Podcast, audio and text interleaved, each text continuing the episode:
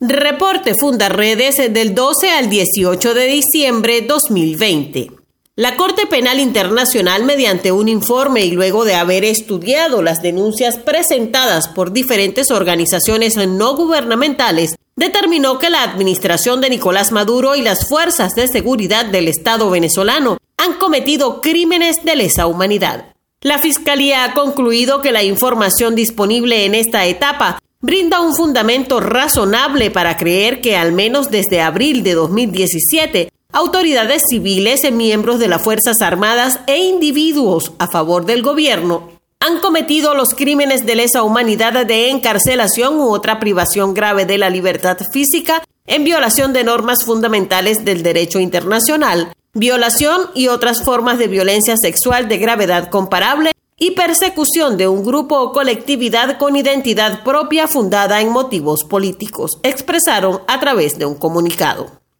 La Organización Internacional para las Migraciones, en conjunto con ACNUR, proyecta que para 2021 aumente a 8.13 millones la cantidad de venezolanos que abandonan el país. Con ello en mente, lanzó el Plan de Respuesta para Refugiados y Migrantes para el venidero año, que estima requerir 1.440 millones de dólares para responder a las crecientes necesidades de las personas refugiadas y migrantes de Venezuela, así como a las comunidades que las acogen en 17 países de América Latina y el Caribe.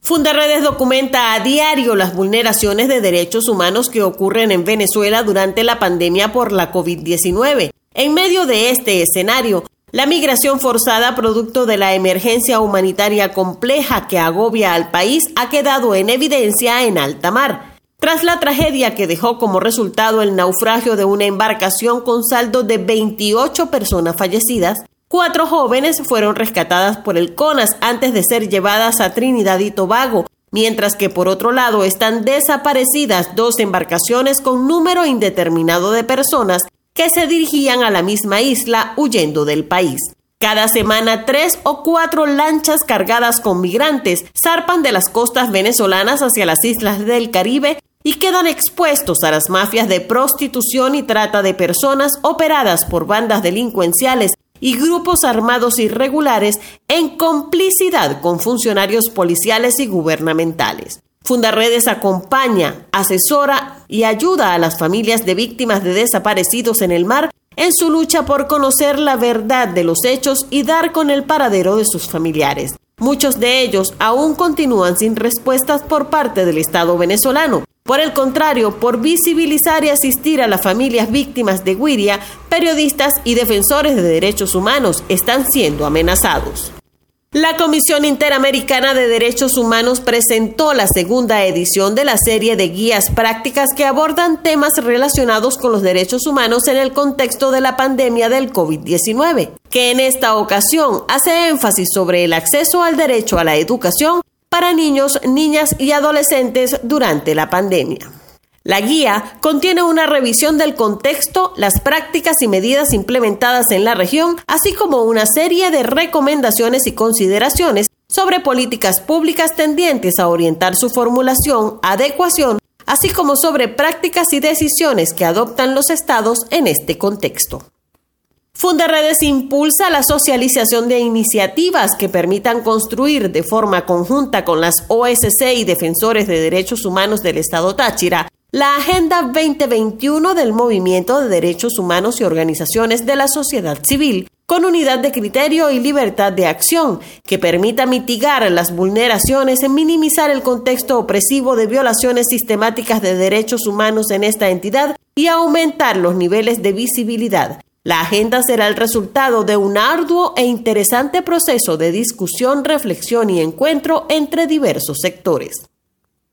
Fundaredes desarrolló el foro Caminantes sufren abusos de los cuerpos de seguridad del Estado en Venezuela, donde expone los peligros e incómodas situaciones a las que se ven expuestos los migrantes que huyen de la emergencia humanitaria compleja en el país y durante sus recorridos se enfrentan a abusivas y deshonrosas actuaciones por parte de los uniformados y a su vez alerta sobre los peligros que les acechan al tener que cruzar las trochas binacionales controladas por grupos armados irregulares.